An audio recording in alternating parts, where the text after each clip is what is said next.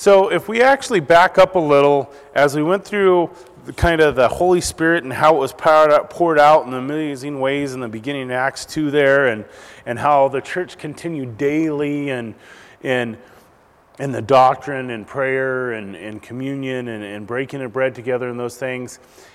There was in verse 42 this kind of little blurb here, and I believe Luke kind of expands on that. It says, Acts 2, uh, 242 it says they continued steadfastly in the apostles' doctrine in fellowship and breaking of bread and in prayers. And fear came upon every soul and many signs and wonders were done through the apostles. And so you had this many signs and wonders. He kind of just threw that out there and kind of uh, continued on and, and put that there. But the first question is like what signs and wonders right? Like what was going on you know? And, and this morning when we pick up acts you know um, Luke kind of goes, you know, I'm glad you asked the question because he's going to answer it. He's going to show us something that happened. He's going to give us an account of something that happened. And, and that's those signs and wonders, when we look at them, when we look at that account of kind of what has happened there, um, we kind of see some important things or, or, or, or, important ingredients, I believe, into what was going on. And, and the first one really is that there was a fear that came upon every soul in the church of the fellowship there. There was a reverence and a seriousness thing for the things of God. There wasn't uh, um, a lightheartedness about it. They had a sobriety in their lives about God and the things that were going on and, and what it meant and the, and the change. There was a real sobriety in it, the seriousness of it. It wasn't um, just, you know, they didn't join a membership at a club and it was, you know, oh, it's fun until we get off this boat. There was a reality, a life change, a sobriety to it. And so, with that heart and those things as they come into it, Luke shares this account, and, um, and there's a couple people involved in this account. We have Peter and John, and we're going to see what they had and what they could offer in a sense. We have a lame man who was expecting something, and we have Jesus, the Lord, the Holy Spirit working through the situation and what he was doing. And so we're going to kind of kind of look at those three important things. In verse 1 or so chap, Acts chapter 3 verse 1 it says now Peter and John went up together to the temple at the at the the hour of prayer, the ninth hour, and a certain lame man from his mother's womb was carried whom they laid daily at the gate of the temple which is called beautiful. And he asked alms from those who entered the temple. And so there's this man, he's there, he's carried in front of this gate. The gate was called Beautiful. It was, it was made of brass. And even though it was brass and not gold, it was so ornately done and beautiful. It was better and more considered more beautiful than the other gates. And, and for that reason, it would get more of the traffic, you know, going into the temple. It was a good location for this man to be as a beggar. He was you know, a beggar from birth. So, you know, it wasn't like um, his situation, you know, you would have to feel bad for him. He never had a say in it. It wasn't an action he took that hurt himself. It wasn't, you know, his wife didn't tell him, hey, don't do that before it happened. Um, you know, he was in this situation from birth and there, and being placed at the temple and, and one of the prettiest entrances into the temple was good. And especially if you're a pilgrim and you're going to go in the temple, you want to go through, you know, we want to enter the best way into the city or wherever, you know.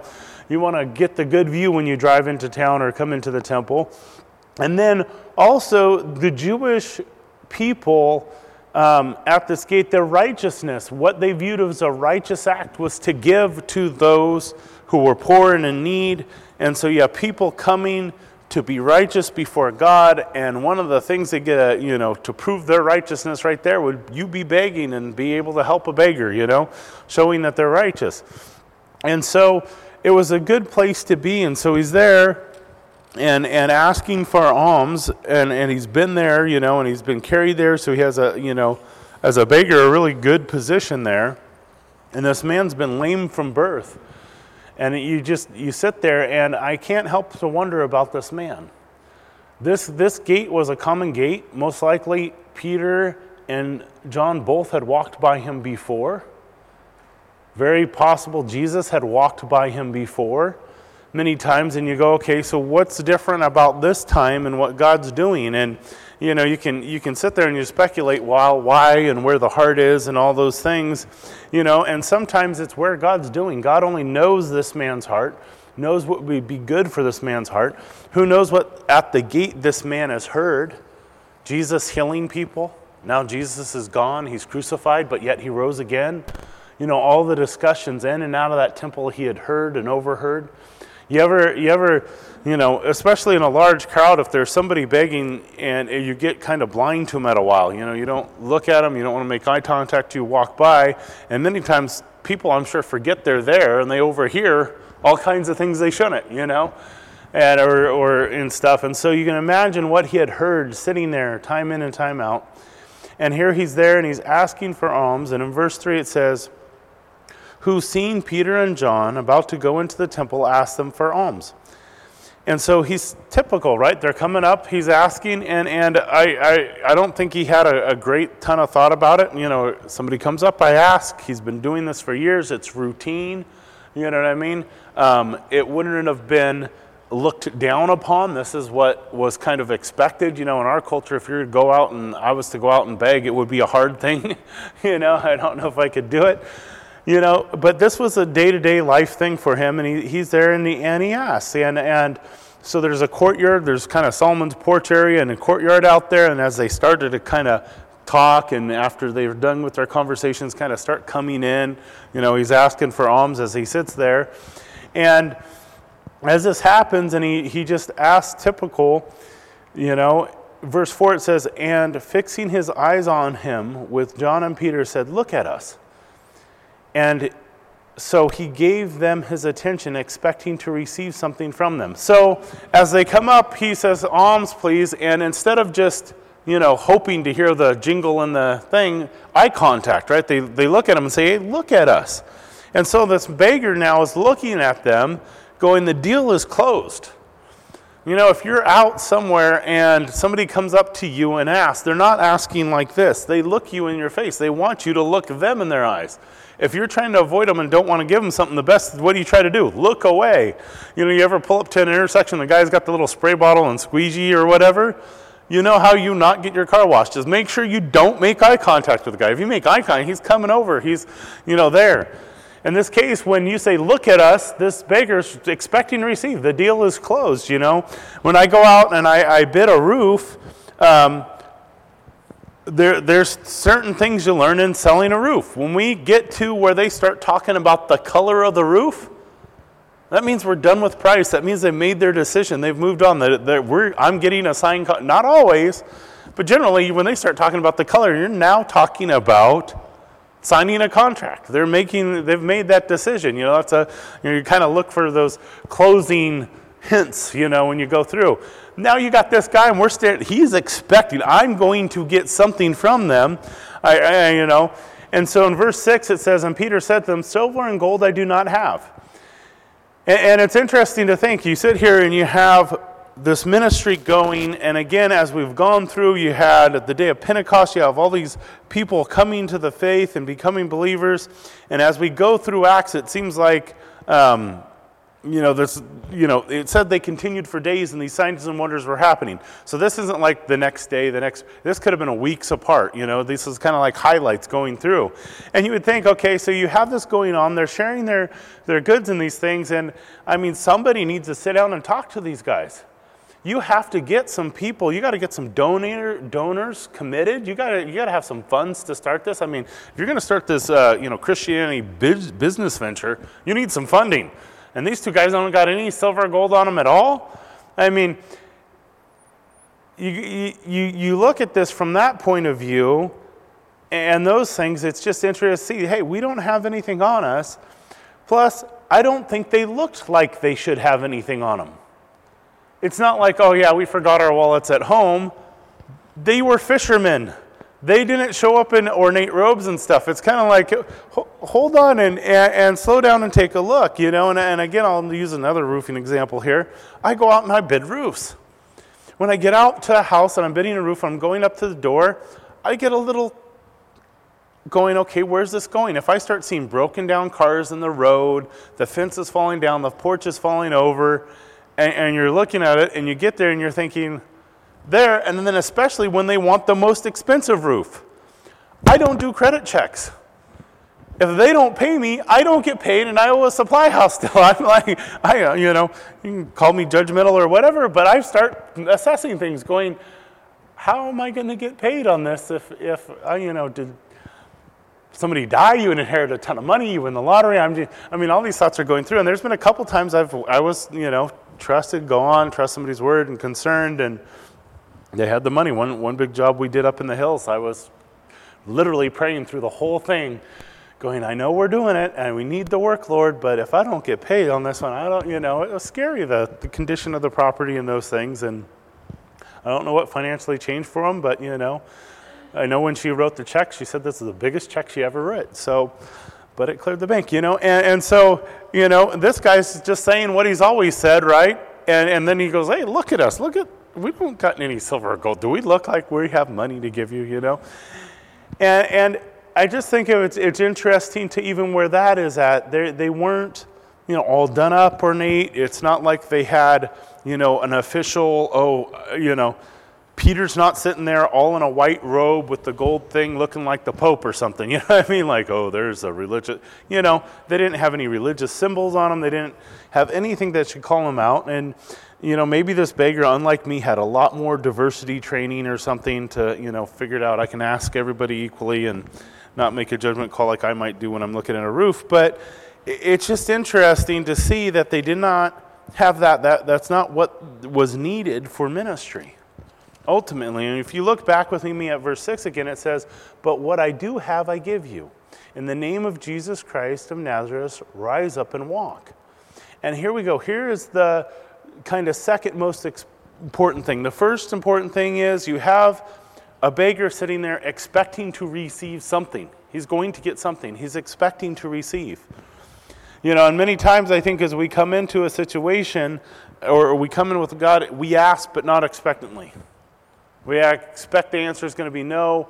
We, I mean, did you come into church this morning going, I'm expecting God to tell me something that's going to change my life today? That's going to either correct me, convict me, change the way I think, change the way my week's going to function next week, how I'm going to function, how I'm going to live. To come expectantly, then at the same time, what we see here, and that's what important is, Peter and Paul could only give them what they had. And what they had was important. And, and, and you have to, you know, it's one of those things. I, I, I, can I give you what you don't have? Yeah, I think you can sometimes if you don't know you have it. But, but Peter and John, it's not like they had an experience to go, well, we were crippled and Jesus healed us. But no, we were sinners and God saved us and changed our lives we, we have a relationship. We have the Holy Spirit. We've been sent out. We've, we've been seeing this power used again and again. We've been full of the Holy Spirit and seeing what God can do with it, and we can share that knowledge with you. We know what we have and what we can offer. You know, um, I was thinking about things, and, and, and if you could imagine, you know, you got an old little church there, and and a you know young man's there with his grandma at the front of the church, and there's a placard on front of it, you know, and it says you know such and such to Gladys, da da da, this you know little stone thing in front of the church there, and and the young man asks the grandma, he goes, well, well, uh, why why do they got a placard with her name on it? Well, she she she uh, when she passed away, she gave her house to the church. Oh, he goes, well, was it worth a lot? And the old lady goes, Well, actually, I knew Gladys well, and um, yes, but she didn't know it was. And the little boy's a little confused there and goes, Well, Gladys, she really didn't like the government, and she didn't have any kids. And when she died, she was going to be really furious if the government got a single dollar of her money, so she gave her house to the church. Well, the problem was her house was torn up and beat up and everything else. It was going to cost more to tear down than it was worth. But the good thing was her husband didn't like the government and either, didn't trust banks, and put all the money in the walls. She didn't know it was there. When they went to tear it down, they found all the money. And so the church was very happy for a donation and put a nice little memorial plaque out front for her. You know, and you, you sit there and you, you kind of look at that, and sometimes I think God uses people And it's like, how can you knowingly share what you knowingly don't have? Right?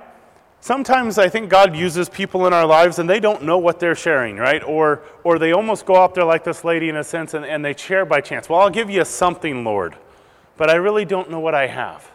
I really don't slow down and think about what you've done for me and, and the grace you've been given.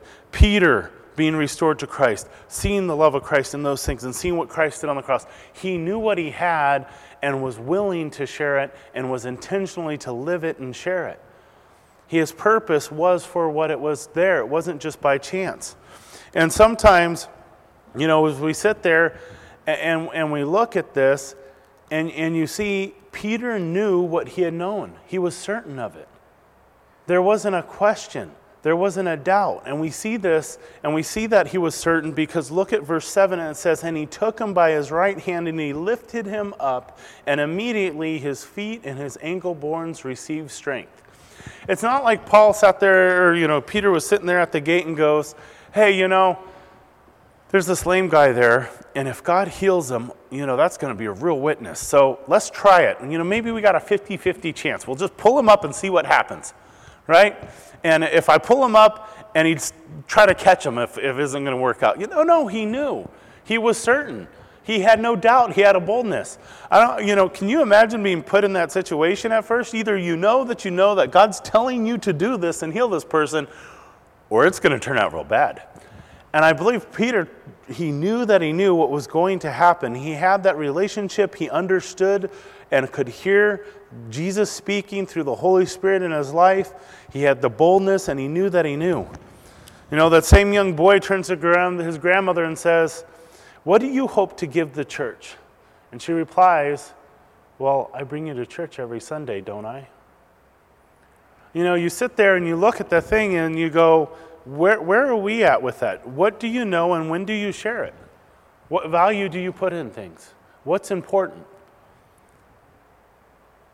Well, I, what? In the church, you know, what do you know? What has God shown you? And sometimes, you know, we sit down and we think, okay, well, we give, we help with the food ministry, we help with the clothing ministry, we help with this, or we help with that, or we tithe, or whatever. What has God given you? What has God given you? And, and, you look at that, and it's interesting to really slow down and think okay, what do you know? What do you understand that He's given you? Now, verse 8 it says, And so leaping, he stood and he walked and he entered the temple with them, walking and leaping and praising God. He was completely healed. If you've never walked from birth and a doctor did surgery giving you the ability to walk, what's the next step? Well, now we got to give you muscle tone, tendons. We got to train your mind with the nervous system. I mean, 30, 40 years not being able to walk, how, what, what damage would be there that doesn't exist? Nervous system, everything else that would have to come together to work. And he didn't get up and he learned to walk. He wasn't walking around like a baby giraffe or something. He's leaping and he's running around. I mean, he's excited. He is fully healed. There was the miraculous, yes, in his legs and his bone ankles, and, and Luke brings that out being a doctor, the, the physical things, but also what had to be healed in his mind, his mindset, his thinking process, how that worked to be able to walk completely healed. And in verse 9 it says, And all the people saw him walking, praised God, and praising God. So this man, he gets healed, he's there, he's walking and leaping, and he's praising God. And you think, oh, of course he's praising God right? Could there have been a different response? Could he got up, stood there on his feet, and go, "Oh man, now I'm going to have to get a job." Now I'm, you know, I was here. Everybody felt for me. I, I mean, it's obvious. Everybody saw it. It's not like I can fake this. Thank you very much. You know, now. I mean, I don't have any carpenter skills or nothing. I mean, been paralyzed. What do you think I'm going to do for a living? I mean, it sounds crazy. Man, I used to party, man. I mean, not party, man. I used to really party, you know what I mean? Yeah, but now I'm a Christian. I'm sorry, I hear that you're lame. Kind of like this lame man. I mean, honestly, you're acting lame. You're sitting there and you're going, okay, something changes. And if that's your heart and you're looking back to what? what you were before? Did God do something in your life? And if He did, He's putting His hand out and saying, Get up, be done with it. Don't keep sitting there and begging, reminiscing about, yeah, the days when I used to beg. I remember on the Feast of Pentecost, there were so many people coming in there. Man, I made so much money. If that's, I mean, if your heart's back there, something's wrong with your heart, something's off. You, were you freed from something? Or did you get, you think you got put in jail? Well, you know, I was free, but now Jesus locked me up with all these rules. It's one of those things to think out. And if you've been freed, where's the joy? You know, you, you, you see when the Christmas season comes up and you have, you know, the, the Christmas stories and that thing, and you kind of have the Ebenezer Scrooge what if story ghost thing, you know, taking them around, all that. Could you imagine what happened if you didn't get saved, where your life would be? Would anybody want a glimpse of where that's at? Some of us, it might be the cemetery. you know, you slow down and you look at those things and you go, okay, am I healed? Am I created? What, what's there? What do I know? And if I know this, am I praising God? Or do I sit here and go, well, you know, this walking thing's okay, God, but it wasn't everything I cracked up to be, you know. I'm not going to be excited. And we can, over time, we kind of get that way with stuff. Oh, I got to pick up my cross and follow Jesus today. Verse 10 it says, And then they knew that it was he who sat begging alms at the beautiful gate of the temple. They were filled with wonder and amazement at what had happened to him. And so now, as the people see this man healed, and you see this other group of people, bystanders, they see the signs and wonders. And the great and awesome thing about this guy who gets healed, he's not sitting there going, Oh, yay, Peter, yay, John. He's going, Yay, look what God did. Jesus Nazareth, he's sitting there, and it happens, and these people are seeing it, and they're amazed at what has happened. You think with everything going on, in the last three years of the ministry of Jesus and all these things, it wouldn't be that amazing, right? It's like God's been doing all this crazy stuff already, you know? And here yet they're sitting there amazed to see this happening, this going on. Verse 11 And now, as the lame man who was healed held on to Peter and John, and all the people ran together to them in the porch which is called Solomon, were greatly amazed. So this, this, this lame man, I believe, is really holding on to Peter and John there because the crowd is, is rushing them at this point. The crowd is pushing. If they were headed into the temple through the gate of Beautiful, the temple, this, this porch of Solomon is not on the inside, it's on the outside of the temple. That means that people are coming out so much they got pushed. It's like fight in high school or whatever. Everybody's running that way. You know, this crowd and, and going on, and this praise is going on. And immediately, Peter, when he saw it, responded to the people Men of Israel, do not marvel at this, or why look so intently at us, as though by our power or our godliness we have made this man walk.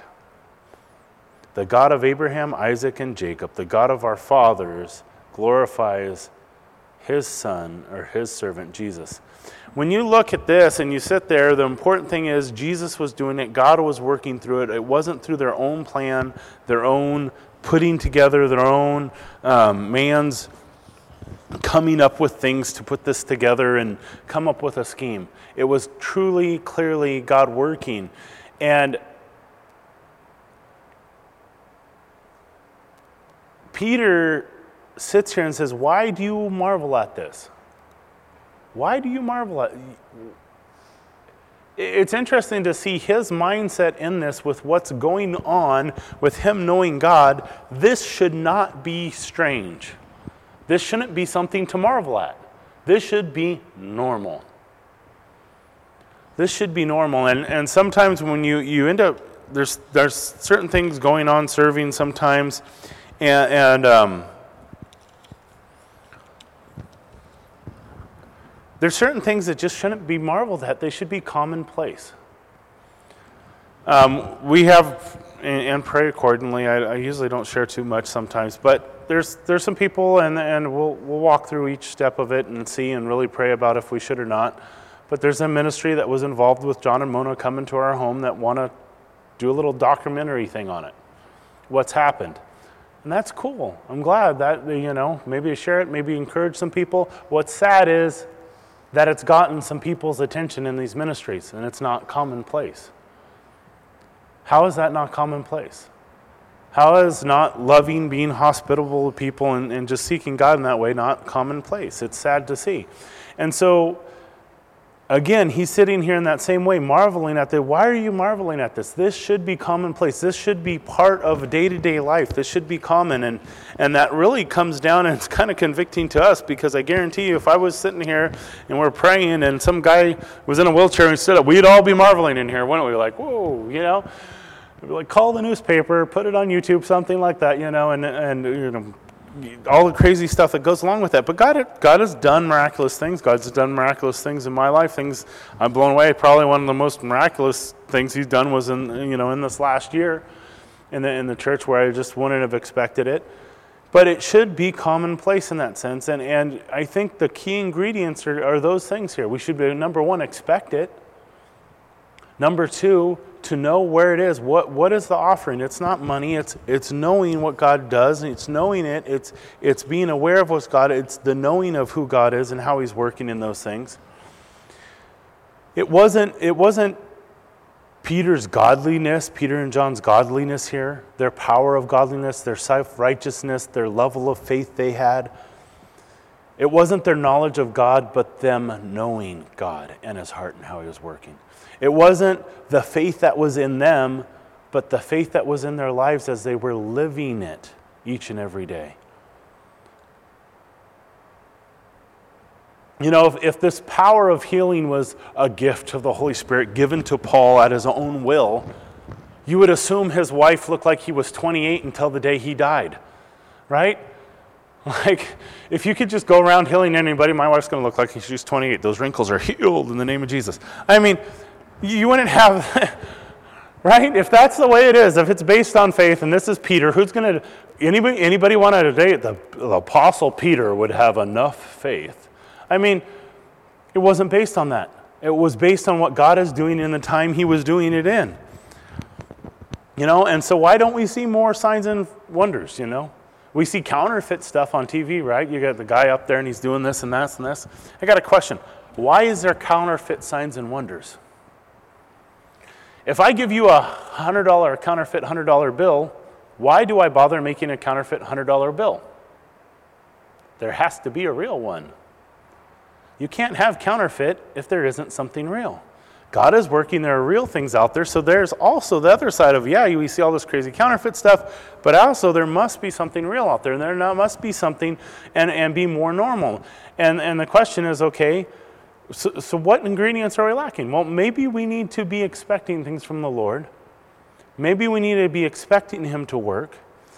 May, maybe we need to uh, be current with Jesus in that and our knowledge of Him and, and real with who we are and the situation we're brought out of where, where we, we are joyful for what He's doing, where we know it, literally not know Him in the sense of biblical knowledge and all that stuff as much as knowing what He's done for us and being real with it. I mean, how many times are you transparent when you come up to somebody? If you, you know, go back to a class reunion, oh, yeah, I found out I was a horrible sinner and got saved. How are you doing? I mean, uh, I don't know, you could bring out your job or something like that, right? But the, the honesty of who we are. Man, I'm a sinner saved by God's grace, and God's amazing and what He's doing. And I was reading my Bible yesterday, and this was going on, and He spoke to me, man, and He convicted, He called me out, and I need to stop sinning in this area. And, you know, what does that really look like? To live it, to be living intentionally. And then when God calls us to do something, to expect He's going to work and respond and obey boldly when the Holy Spirit prompts. And sometimes those things are hard, you know. You know, when you sat down, if we were to sit down and go, okay, tell me what needs we see that need to be met. What needs are here in town? Where's the greatest need in Manteca? Well, there's the homeless over here, and we see all those needs, and wow, that's such a huge problem. And the city, you know, the, the, the city homeless summits and all those things are being discussed to how we solve it. And some people, oh, it's too big, it's never going to happen. And, you know, some, well, we got to get rid of it, you know, we got to do it all, and, you know, all these different things. Well, I was in a part of town over towards Lathrop yesterday with a nice dinner thing in a very nice neighborhood. Very nice neighborhood, very nice little clubhouse, beautiful. And I see such great need there. Well, first thought is when you don't see money, you see, well, need. Well, what's the real need? If money and silver and gold I have none, and that does not matter, what is the greatest need here in town? Just because somebody has money and is well off doesn't mean they don't have need. Doesn't mean that ministry or a desire for a ministry to be over in that place or, or, or is any less. And maybe even harder because at least, you know, if you're homeless pushing a cart, you realize your need. I remember doing a roof in town. I was working with a contractor, and as he's sitting there and we, we had to make some decision, he goes, Man, don't worry about it. After 12 o'clock, I'll get an approval on it. I said, So do I need to start doing this extra work now? He goes, Yeah, but just after 12, I'll get approval. Looked at him, he goes, This guy comes home slosh drunk at noon every day. We'll get it approved, we'll go down the road. Okay. And it was the case. The guy, very successful. I mean, a house on the river, boats. I mean, you know, nobody's going to debate that guy. That guy has the life. His kids had houses bigger than we could imagine at 34 with no income. I mean, like, right? You there, wow. And then at the same time, I'm down in Stockton, down near one of the, the canals over there, you know, and I met a lady, I was talking to her, and she goes, Yeah, this and this and this. And I said, Oh, well, I'm working around the job. Maybe I'll stop by. She, goes, oh, if you're going to stop by, come by before noon. I'm like, why? By noon, I found something to get wasted on, and I'm going to be gone. You don't want to talk to me then. Which was the greater need? One person, he thinks he's living the life, and everybody would desire to be him and tell him he's doing great. This other gal at least knows she has a need. At least she was willing to listen to the gospel and those things. You know, what is the greatest need, and and what? How are we going to meet that need? It's not silver and gold. You have everything you need if you've come in here and you've believed in the name of Jesus Christ, what else do you need? If I turned around and you were given money, how, how much is that going to help you? You give a homeless person money, how much is it going to help you? You give a rich, what is that going to help? You know, what if I told you you could have a 90% chance of living, losing all your friends and family? You guys sound that sound good? How about I'll give you another sales pitch on this little thing here. I'll give you a 45% chance you could lose all your money and income. Does it sound good yet? Okay. Um, how about a 36% chance of becoming obese and overweight? Yep, that's your chances if you win the lottery, guys. Should they do that? Like, you know, you get the medical commercial, take this pill for your sleeping apnea. It could cause death, you know, all these other horrible things. Could you imagine that on the lottery? Like, yes, you could win the lottery. It's up to six some such million dollars. You have a percentage chance of losing all your friends, this and these are the side effects of winning the lottery. You know, I think it'd be great. But those are just some of the things you sit there and you go, okay, money doesn't solve it. We know money doesn't solve it. It isn't going to solve it. What's going to solve it? You see these great needs, and how do you meet those needs? Where do you begin? First, it begins in what, what has God done in your heart and what has God done in your life? Are you willing to be open and share that? And, and have you settled those things? Do you celebrate God for what He's done, or are you sitting there going, man, I wish I was still lame? I wish I was still taken out. I don't understand this. And if your mind sets off on God help me, change my mind. I need, I, need a, I need a miracle. I'm expecting to receive from you a different way of thinking. I need a clear view. I'm expecting to be able to see the truth in this world and life. I want to see what you're doing. I want to see, I want to be, when I'm walking through a situation, no matter how many people are in whatever situation, you give me wisdom to speak to the one. I want to be part of that. I don't want to just be unknowingly used by you. I want to know that I know and I want to have certainty. I mean, I want to have boldness. I want to know your heart so well that I can just have boldness to pull somebody out of their wheelchair if needed or whatever to stand on their feet. You know?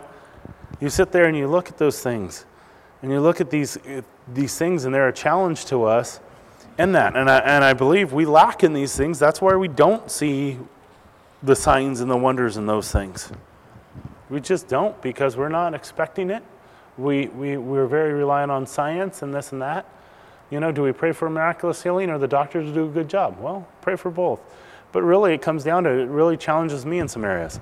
You know, one of the things I think was probably the biggest challenge to me and, and still kind of um, just floats around in my head and trying to, not trying to, but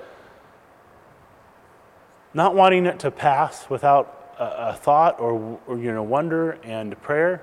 We, were, we had um, uh, a family staying with us um, the daughter, uh, the you know the, the husband and wife, um, the the daughter, her her dad was no longer living with them. Years ago, he at a point uh, left his job, left everything, and ended up living homeless. And she hadn't seen her dad in years. And um, he was you know out using drugs somewhere in San Francisco. The last thing they knew is they they did a missing persons report and they found out he was arrested three years ago somewhere in San Francisco on drugs. And, you know, this, my desire was, man, God, this, this young girl, she needs, she needs a, her dad, she needs a godly dad. And I, I can't be that for her. I'm not her dad, and that's what she needs. And, and I remember praying about it and going, man, maybe we go look for this guy. I know Anthony with the homeless man, maybe we go look, maybe I put some flyers out where I'd begin to put some flyers out for this guy in San Francisco or something. Maybe we could do that. But God, that's a needle in a haystack. And who knows if he's in there.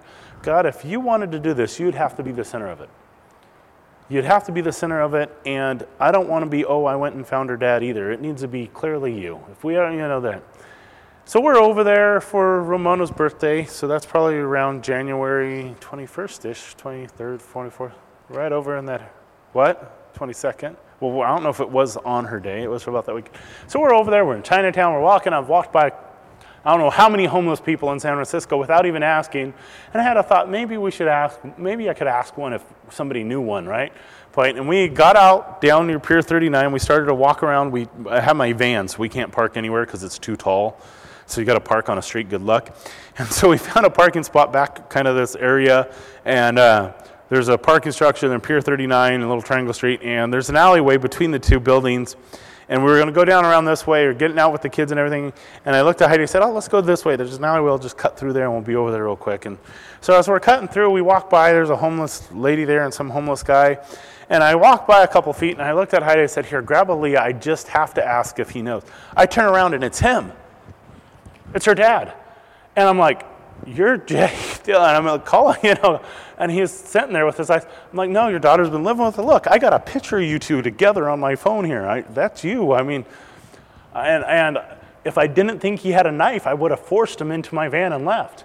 I gave him my card, made sure he had a couple, jammed him in his packs. Like, call me. I mean, if God is obviously trying to get you, God obviously wants to reach you and, and, and wants to restore you. I mean, I mean, how else? I mean, you're the first guy I turn around and talk to, and it's you. It's insane.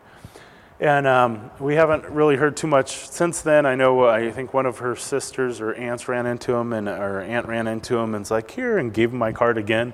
So, you know, I don't know where that's going to end. And I'm just going, God, what is, why that? And then nothing. Like, where's the rejoicing, Lord? You know, I'm waiting for that, that aspect of it. But what it did show me really clearly, God does amazing, miraculous things to this day.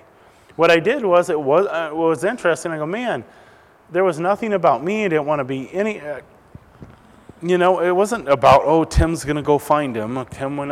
Uh, Tim's plan. Tim. I didn't even. You know, if I would have planned a trip to go find him, probably wouldn't have found him. We just happened to be there. The truth of the matter was, I wasn't even planning to ask anybody, and I just passed, and it was like, God, I just thought, okay, God, I at least need to ask one person. Lord, I'll obey, and I'll ask this one guy. You know, that's not why we're there. You know, if it was my plan, it would have failed in a heartbeat. But it was God's plan, what He was doing. And, and that's, you sit down and you look at these things, and I knew, God, if you want to find this man, you can. Even if it was just to let this girl know that her dad was alive and okay, and more importantly, that God knows where he is, and God's faithful, and God's going to pursue him to the end. Even if it's just those things. You know, you, so you see that, and, and you look at those different things in your lives, and you slow down and go, okay, where are we at with these things? Where are we at with these things? There's a story, perhaps true. I've heard it several different ways, and some actually have some uh, popes named. But there was a humble monk walking into the Roman Catholic, Catholic cathedral at the time in the Middle Ages when Rome was at the, the height of its power and zeal and influence and prestige and wealth. And the cardinal pointed out to this humble monk all the surroundings and all the silver and gold, and he goes, We can no longer say, Silver and gold, we have none. And the monk replied, But neither can you say, In the name of Jesus, rise up and walk. And it's interesting to think how many times we've had excuses, I've had excuses for doing ministry because of the silver and gold. God, I can't, I don't have, I lack. And no, what I do have, I can offer. And the only thing that matters is that. You know, I was, I was talking with um, John at DCA yesterday as he's getting out soon, and his, you know, main drive and concern is, man, I'm a dad, I got to make money, I got to get working and, and those things, and just talking through those things with them and going, yeah, those, those things are important, money is important, but you know, the biggest step is being a dad, being godly, being in the Word. You know what I mean? And he said, yeah, but I, you know, I got this, or what about the Navy, or what about these other options? I mean, young dad, you know, you imagine the pressure of wanting to be a good father and take care of your family heavy thing to stress about. And, you know, as we sit there and one of the other cadres who've been sharing with him, talking about, you know, just trust God, let go and trust God in these things. Got to use uh, Wayne's illustration if you ask, you can ask Wayne another time about eggs and bacon for breakfast. But um, talking with him, and uh, as you're sitting there and, you, you're talking about those things, and I asked, just come on, okay, so how much, how much, how much for Mona and Aaliyah? How much would you, how much money would it take for you to never talk to them again? Looked at me, you're crazy, there's an amount of money I'd ever do, then you're nuts. I said, okay. So what's important? Providing all the money in the world, isn't important. What's important? What's important is that they know God. That no matter what happens, there's there. You meet a homeless person, their greatest need is what? They're on the street and this. What do you think their greatest need is? When I meet somebody on the street, I'm thinking, okay, there's mental illness, addiction, God for him. What is that person's greatest need? I make the mistake of making a judgment instead of just going, what is that person's greatest need? What if you sat there and you gave that homeless person money and, and, and you know, they, they were now going to have them, you know, you prayed for them, their mind was healed where they were going to be able to hold a great job somewhere and make a lot of money. And two seconds later, they get hit by a bus. Does any of that matter? Now, what if you share the simple fact of God's gospel that He loves them, that God's working, God's going to be faithful to him, number one. God's always been faithful to me. Doesn't mean they're going to be ever necessarily socially acceptable or whatever, as far as making a career or job, which shouldn't be our goal by any means. But what is important? If you're going to give an inheritance to your kids, and it's the gospel and the true relationship of God you have, or to anyone else, last time I checked, heaven's got a pretty good retirement program. You know, I think a good, nice wedding feast, a mansion, is worth a lot more than anything you can give somebody here in physical gold and everything. When you see the world heating, sometimes you can look at the needs and the needs around us and you think, oh, they're so overwhelming. Instead of realizing you're the only one, not the only one, the church and God's the only one that has the answer. And most likely, out of very few people, you're the only one with the solution. It's not a solution necessarily they want even for themselves or want to hear, but that's the truth. You walk into the homeless summit, oh, we have this huge homeless. What these people need is to get saved. And city council, most of you, you know what you guys need to do? Get saved. I mean, that's how you solve the problem. You know, the problem isn't here and now. This life is short and those things. And the thing is, when you sit down, you realize, as Peter's here, don't marvel at it. God wants to change lives in miraculous ways. And the healing of the feet, do you think I, I guarantee you, Peter was probably so much less impressed by this guy standing up and walking and jumping for joy as the thousands of people that accepted Christ and were getting baptized the days previous. Physical healing, ooh, those are exciting. You can see them. A changed life, that takes time. But that's so much more exciting. Generations and those things. And so, again, the key ingredients we should be sharing what we have. We have everything we need in Christ, and we should be sharing it. We should be expecting God to do amazing things in people's life. When you share the gospel, most of the time we go out with EE, the thought is, well, we're going to go out, we're not going to find anybody. And every time, God they're people expecting. I mean, I, I, can't help to remember the time, and I've shared this before. We're two blocks away. We go out of EE class, we're two blocks away. God, show us where we're we going to go. We're, we're not going to drive somewhere. Let's just go walk through the neighborhood, see if anybody's there. We're walking along. A guy on a bicycle riding down the crib the other way, angles at us, comes over to us, and goes, Hi, hi, we're out there, and this and this and this. Man, I haven't been sleeping for three days. Man, I had a friend die. I'm worried if there's a God or not, and all this. And then, cool, that's what we're here to tell you about. I mean, you're like, why do we think that's amazing? There's people questioning things, looking for answers. You know, if we were on the ball, maybe we wouldn't have been looking for two days. I don't know. And what is God doing? Where has He called you? He can put those people together and the timing on those things to know his heart, to be certain of it. You know, it's amazing. Sometimes I think we get there so often, you just, you know, well, I'm not sure about this and I'm not sure about that. And it's like, make sure you're, if you're right next to God, it's not a hard thing to figure out. Me and my wife, you ever get, when you, you know, you get old and married, there's certain things you can't do anymore? Like you cannot pay a Pictionary together because it's unfair.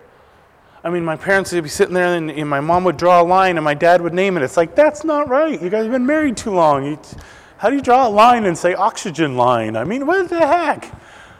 You know, it's just not fair. Right? You get to know each other. There's things you do. You finish each other's sentences, all this, the things, you know. Heidi rolls her eyes when I tell her the same story again. She's heard it a thousand times, you know. Those, those things. Is that, are you that way with God and your relationship with God where you're so current and it's like, oh, God wants me? I don't got to question if I need to share the gospel with that person. And it's evident. I know He's moving that way encouraging you guys in those areas and, and just even us as a church. You know, not that we go off seeking signs and wonders, but we go seeking and being part of the signs and wonders God's doing. Because God's going to do things. It's a lot more uh, fun and amazing and, and getting to know God's heart when you're actually actively part of it, a knowing participant. You know, I don't want to just be an unknowing participant in what God's doing in this world and in lives. So let's pray. Dear God, we thank you for your word. We thank you for who you are and how you work, God, and that you do care just so much for each and every need out there in person, and that you have met every need and the greatest need, Father, for you and salvation for all of eternity. That you've, you've just freed us from just the sin, the bondage, and the destruction that has come into this world, God. We thank you for that. Thank you for who you are. God, help us just to be a light and just have a joy, Father, in what you've done in our lives. But we'd be just just excited for what you've done and what you're doing in our lives and how you're directing us. God, that you've even have just kind of called us out and challenged us in this way. How exciting that you you call us worthy enough to be used in these ways. We love you, Father. In Jesus' name, amen.